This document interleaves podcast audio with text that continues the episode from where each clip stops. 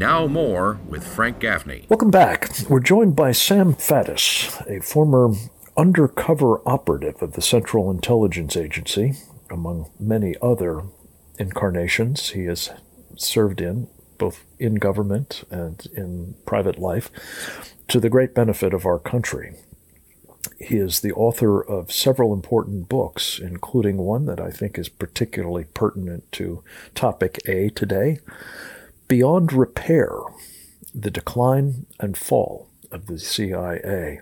Sam, it's good to have you with us, and I'm anxious to pick your brains about um, evidence of just how beyond repair the CIA is. Well, it's great to be here. and I'm happy to talk about how beyond repair they are, although it makes me cry a little bit. I can only imagine.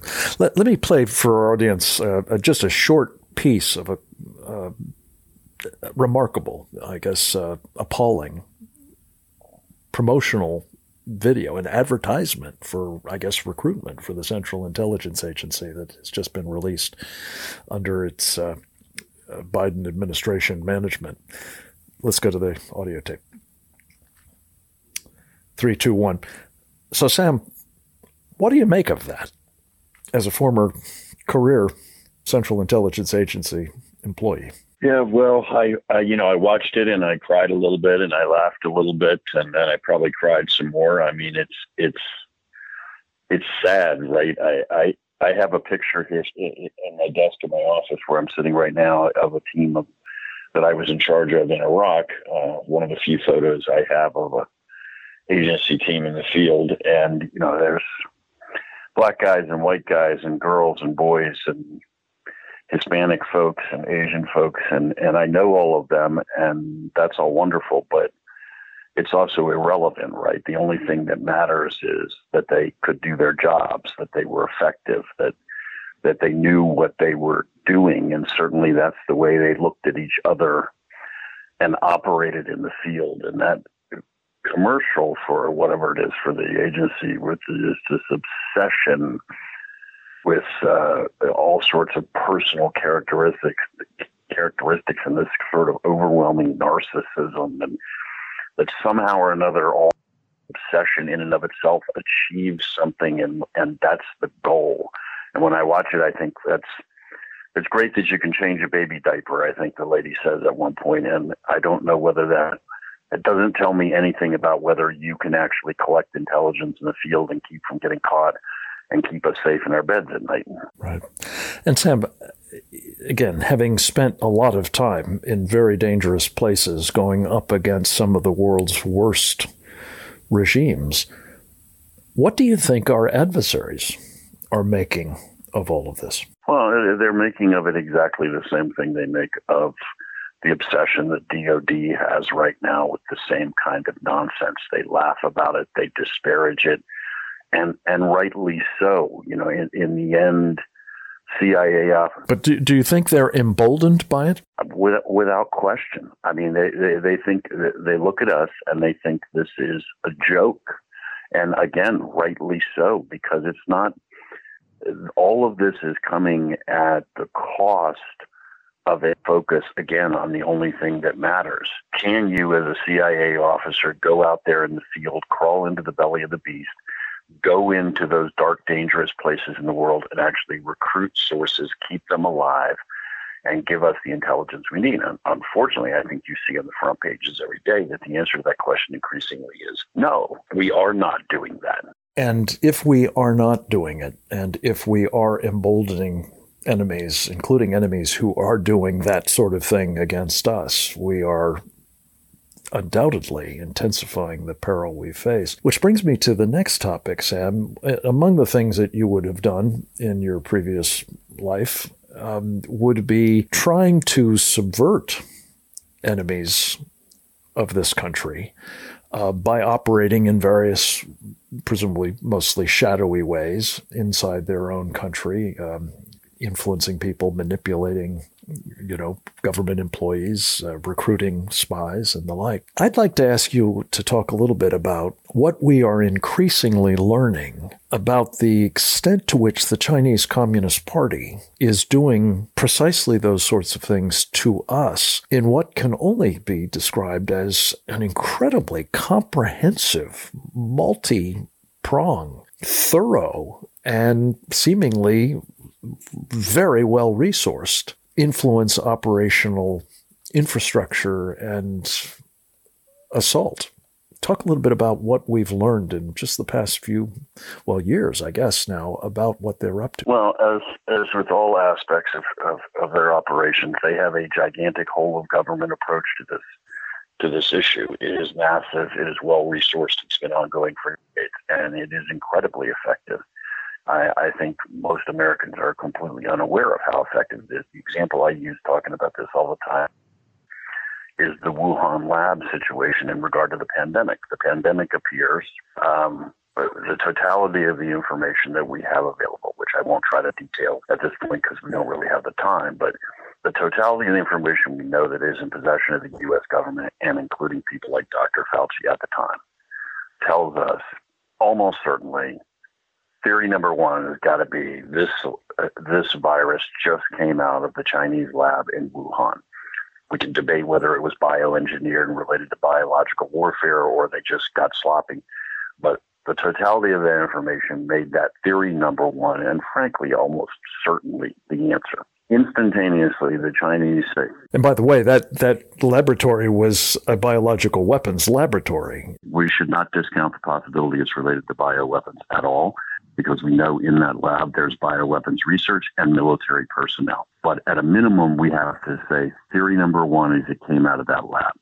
Immediately, the Chinese Communist Party swings into action, trots out a ridiculous story about a seafood market even though the virus clearly came out of a bat and bats are not even sold in this market and don't even these bats don't even aren't even native to the region where this where this is they trot out this ridiculous story within moments every mass media all virtually every mass media market in the united states picks up this story and runs with it and the next thing you know people are being censored myself included on every social media outlet in the united states twitter facebook linkedin literally in Chinese communist fashion, shutting down anybody who counters a narrative that began in Beijing as Chinese propaganda.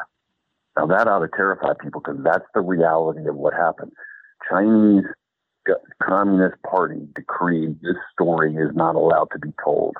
And the next thing you know, Americans are being censored.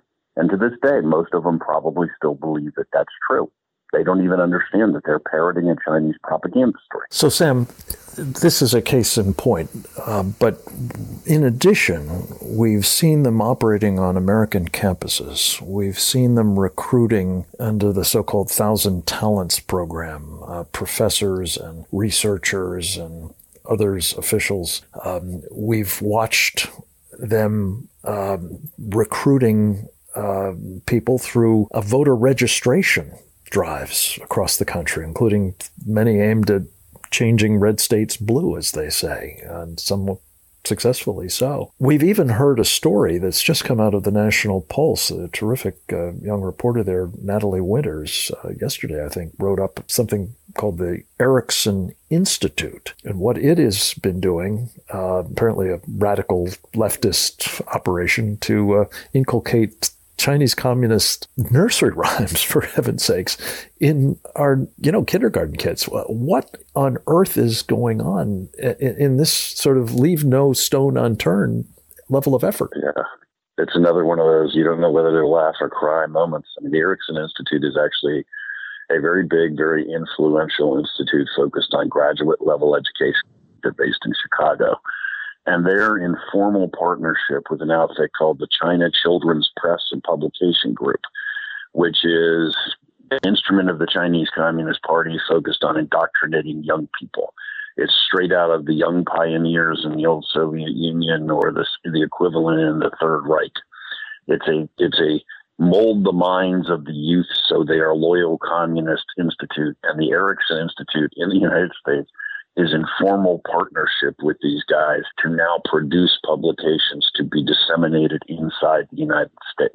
This is when you hear that you out loud, you're like, "My God, that can't be true," and yet it is true. In the United States are going to be said Chinese propaganda straight up. We're going to talk more about this Erikson Institute with Trevor Loudon later in the week because he's done some interesting deep dive research on the leftist character of that operation and some of its prominent uh, associates. We'll titillate you with that in the days to come. But Sam Faddis, I guess where I want to leave this is that we are in mortal risk of having such again, multifaceted efforts translating into a lack of understanding of the nature of the threat we face at the minimum, and at worst, actively recruiting and, and, you know, indoctrinating Americans into believing that submission to the Chinese is, you know, the, the only future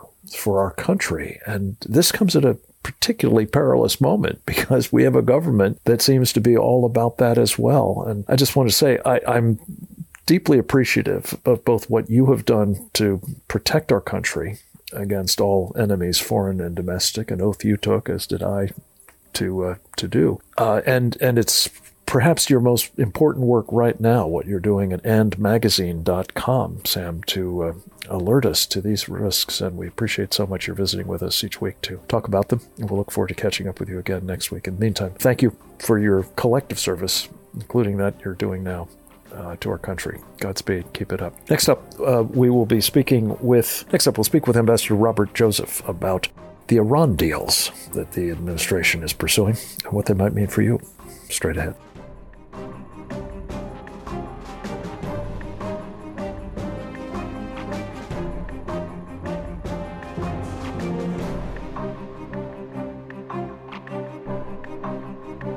Go to securefreedomradio.org today. It's your freedom. It's your country. Frank Gaffney's Secure Freedom Radio.